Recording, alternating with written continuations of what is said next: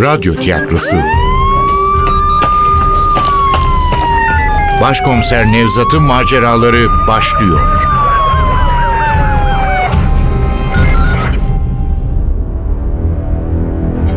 Kavim 28. Bölüm.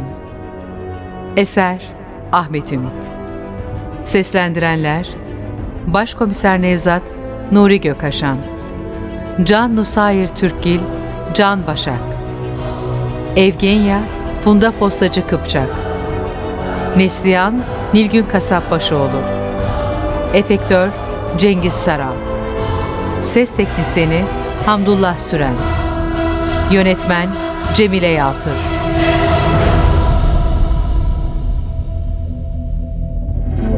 Akşama doğru taşlar yerine oturmaya başlıyor. Delilleri inceleyen, tanıkları dinleyen savcılık istediğimiz emirleri çıkarıyor. İlki Selim Uludere'nin sahte mezarında yatan cesetle Gabriel'in DNA'larının karşılaştırılması için izin emri. Bakalım tahmin ettiğimiz gibi şu zavallı çoban mı çıkacak mezardan? İkincisi ve en önemlisi ise Cengiz'in evinde yaptığımız arama oluyor. Ne kadar nazik olmaya çalışırsak çalışalım, karısı Neslihan Hanım kötü bir şeyler olduğunu anlıyor. Neler oluyor Nevzat Bey? Siz ne yapıyorsunuz burada? Bir soruşturma yürütüyoruz. Benim kocam namuslu bir polistir. Kaç kere yaralandı, kaç kere ölümlerden döndü.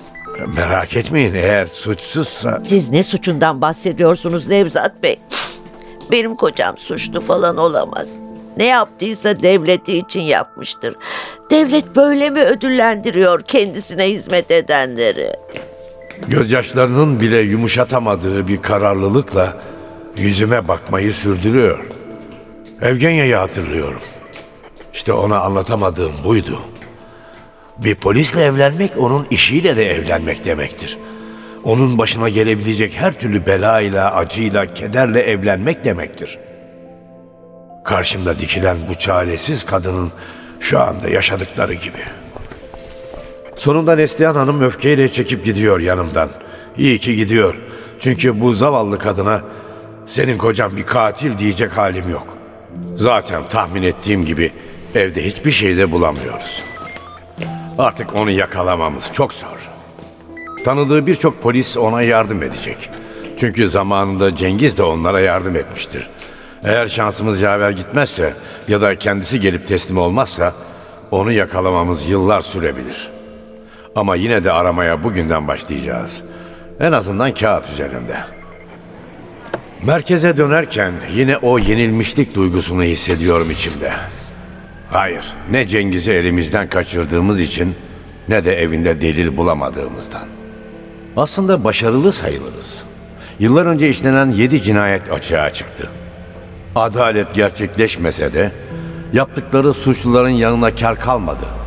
Ama bunun ödülü ne? Olan bitenden habersiz, kocasını yitiren bir kadının gözyaşları. Bir keresinde galiba epeyce de sarhoşken Evgenya'ya çok param olsa bir çiçekçi dükkanı açar, gelen geçene bedava dağıtırdım demiştim. Hiç değilse yaptığım iş insanları mutlu eder. Olmaz be Nevzat. İnsanları mutlu etmek için çiçek vermek yetmez. Onların ihtiyaçları olan şeyi vereceksin. O da çok zor. Çünkü kimin neye ihtiyacı olduğunu bilemezsin. Ah, insanlar çoğu zaman kendileri bile bilmiyor neye ihtiyaçları olduğunu. Sen iyisi mi mesleğinin güzel yanlarını düşün. Katilleri yakalıyorsun, onların yakınlarının çektiği acıyı birazcık olsun hafifletiyorsun. Bunları düşün. Ben de öyle yapıyorum zaten. Neslihan Hanım, benim kocam suçlu falan olamaz, ne yaptıysa devleti için yapmıştır derken Mali'nin yüzünü getirmeye çalışıyorum gözlerimin önüne. Mali'nin kendisiyle, bütün dünyayla barışık yüzünü. Patos makinesinde parçalanarak ölen o Süryani çobanı hatırlıyorum. Ama bütün mutsuzluğumu gidermiyor. Tersine daha da derin bir umutsuzluğa kapılmamı sağlıyor. Belki Evgenya haklı. Artık bu mesleği bırakmalıyım. Belki hemen, Şu anda Evgenya'yı aramalı. Yunanistan'a gitme, benimle evlen. Tatavla'yı birlikte işletelim demeliyim. Aklımdan bunlar geçiyor ama yapamayacağımı da çok iyi biliyorum. İtiraf etmeliyim ki ben böyle yaşamaya alışmışım. Belki bütün bu belalar, acılar, üzüntüler tuhaf bir anlam katıyor yaşamıma. Sanırım bütün bunlardan gizli bir zevk alıyorum. Yoksa neden hala burada kalayım? Öyle değil mi? Kendime de defalarca sorduğum ama bir türlü yanıtını bulamadığım bir soru bu. Akşam üzeri merkezden ayrılırken çıkış kapısının orada Can'ı görüyorum. Bitkin bir hali var. Omuzları çökmüş, ayaklarını sürükleyerek yürüyor. Arkasından sesleniyorum. Sesimi duyup geriye bakıyor. Gözleri endişe yüklü. Beni fark edince tedirginliğinden kurtuluyor. Siz miydiniz başkomiserim? Ben de yine bir şey çıktı sandım. Daha yeni mi bırakıyorlar seni? Savcılıktan döndük. İfademde eksik bir şeyler varmış. Hay Allah, kusura bakma Can, sen de zor saatler geçirdin. Öyle oldu başkomiserim. Artık geçmiş olmasını umuyorum. Eve mi gidiyorsun? İstersen bırakayım seni. Eve gidiyorum ama biraz ters. Benim ev Sarıyer sırtlarında. Olsun, gideriz. Arabanız bu mu başkomiserim? Evet, benimki biraz yaşlıdır ama iş görür. Çok beğendim. Siz de eski eşyalarınızdan vazgeçmiyorsunuz demek. Yok, kınadığımı sanmayın sakın. Ben de öyleyimdir. Eski hiçbir eşyamı atamam. Yaşlandığımda evim çöple dolu olacak herhalde. Eski eşyalarıma bağlanıp kalma gibi bir saplantım yoktur. Ama yine de seviniyorum böyle düşündüğüne. Bizim emektarın kapısını açıp içeri buyur ediyorum. Zavallı çocuk, yaşlı bir adam gibi ağrıyan belini tutarak oturuyor koltuğa. Kendini toparlaması en az bir hafta alır. Ben de içeri girip direksiyonun başına geçiyorum. Teşekkür ederim. Önemli değil. Ben de deniz havası almış olurum. Yanlış anladınız başkomiserim.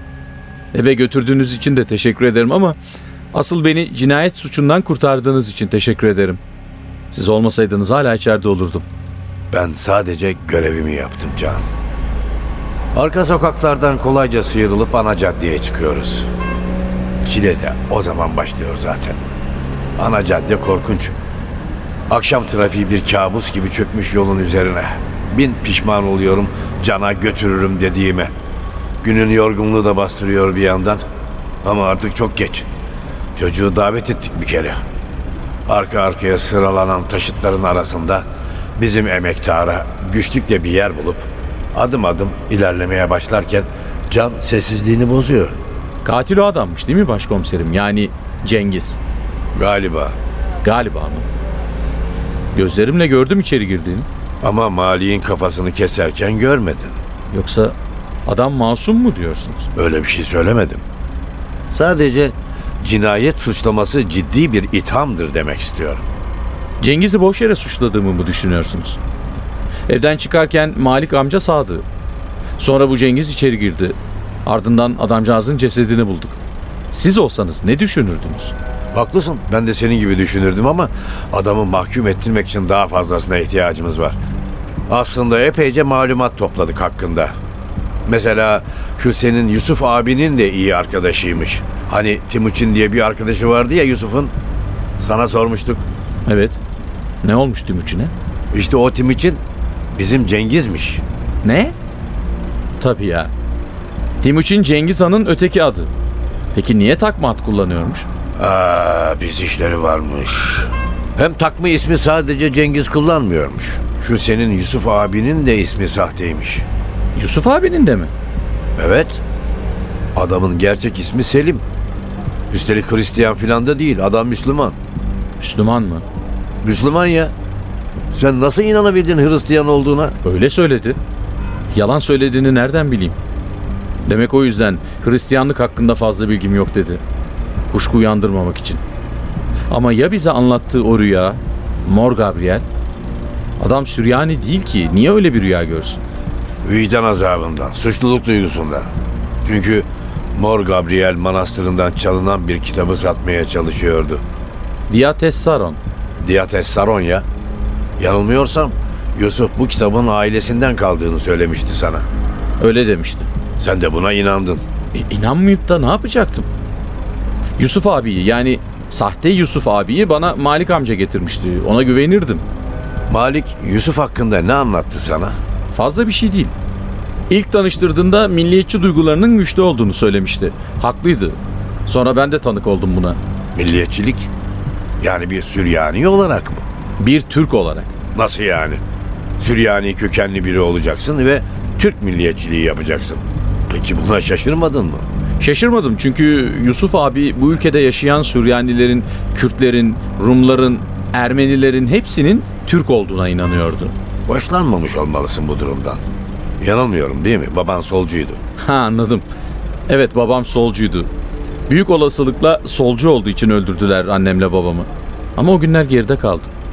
Yusuf abi milliyetçi görüşlerini anlatırken aklıma bile gelmedi annemle babam. Bense karımın ve kızımın öldürülmelerini hiç unutmadım.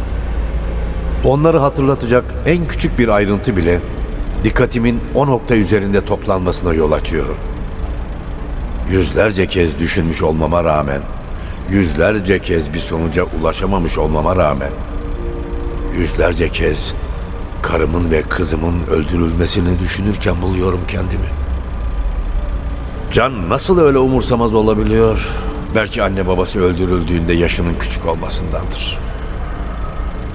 Olayların sıcaklığını hissedememesinden. 9 yaşındaymış o zamanlar. Aslında 9 yaşında bir çocuk çok da küçük sayılmaz ama belki beyni unutmayı seçmiştir. Bir tür savunma mekanizması. Baksanıza, olanları doğru dürüst hatırlamıyor bile. Can ne düşündüğümden habersiz anlatmayı sürdürüyor. Ama Yusuf abi ne zaman milliyetçilikten konuşacak olsa bu görüşlerin artık geçerli olmadığını düşünürdüm. Çünkü artık dünya egemenliği ulusların ya da ulusal şirketlerin değil, çok uluslu şirketlerin elinde. Onların derdi ise dünyayı herhangi bir ulusun önünde diz çöktürmekten çok kendi sömürü düzenlerini sürdürmek. Artık bütün hesaplar bunun üzerine yapılıyor. Kanlı çarpışmalar da dahil bütün senaryolar bu amaçla yazılıyor. Bunları söylediğime bakıp da politikadan hoşlandığımı sanmayın başkomiserim. Tarihi politikadan daha çok severim. Beni asıl ilgilendiren kültür. Özellikle de bu topraklardaki tarihsel kültür. Öyle zengin, öyle derin, öyle çok ki. Yıkılmış şehirlerden, sadece sütunları kalmış saraylardan, Batılıların yağmaladığı tapınaklardan, yani antik kalıntılardan söz etmiyorum. Hala içimizde yaşayan, günlük davranışlarımızı belirleyen eski kültürlerin vazgeçemediğimiz alışkanlıklarından bahsediyorum. Can'ın konuşmasındaki bir şey beni rahatsız ediyor. Dayanamayıp soruyorum. Peki senin yaşamının anlamı ne Can? Benim yaşamımın bir anlamı yok başkomiserim. Bir zamanlar vardı. Önce Hristiyanlığa merak sarmıştım. İnançlı bir Hristiyan olmasam bile ilahiyat konusunda bilgili bir akademisyen olacaktım. Ama aklım buna izin vermedi. O kadar çok soru sordu ki kendime anlam olarak seçtiğim din delik deşik oldu. Sonra Batı uygarlığı ilgimi çekti. Felsefe, bilim, bunlar üzerinde yükselen ideoloji. Ama yine şu kahrolası aklım beni rahat bırakmadı. Her şey yolunda giderken gözlerim görülmemesi gereken şeyi gördü. Yalnız, yabancılaşmış ve mutsuz insanı. Türkiye'ye bu yüzden döndüm. Umudun batıda olmadığını anladığım için. Şu İtalyan kızın adı Alessandra'ydı değil mi? Hani şu İslam felsefesi uzmanı, keçi sakallı Amerikalı profesörle kaçan. Evet, Alessandra. Kuşkusuz onun beni bırakmasının da etkisi olmuştur dünya görüşüme. O ya da bu nedenle Türkiye'ye döndüm. Ama burada bir anlam bulamadım kendime. Belki entel bunalımı diyeceksiniz. Aydın kaprisi. Muhtemelen bunda haklısınız da. Benim gibiler çoğu zaman günlük hayatla bağlarını koparıyorlar. Bir tür düşünce dünyası, hatta hayal aleminde yaşıyorlar. Hem de hiç olmayacak hayaller dünyasında. Ama bu ülkede çok acımasız başkomiserim. Bu topraklar çok sert. Yüzüne bakıyorum. Yara yerleri o kadar taze ki ne diyeceğimi bilemiyorum. Kavim. Eser Ahmet Ümit. Seslendirenler Başkomiser Nevzat, Nuri Gökkaşan, Can Nusayir Türkgil, Can Başak, Evgenya, Funda Postacı Kıpçak, Neslihan, Nilgün Kasapbaşıoğlu, Efektör, Cengiz Sara, Ses Teknisini, Hamdullah Süren, Yönetmen, Cemile Yavuz.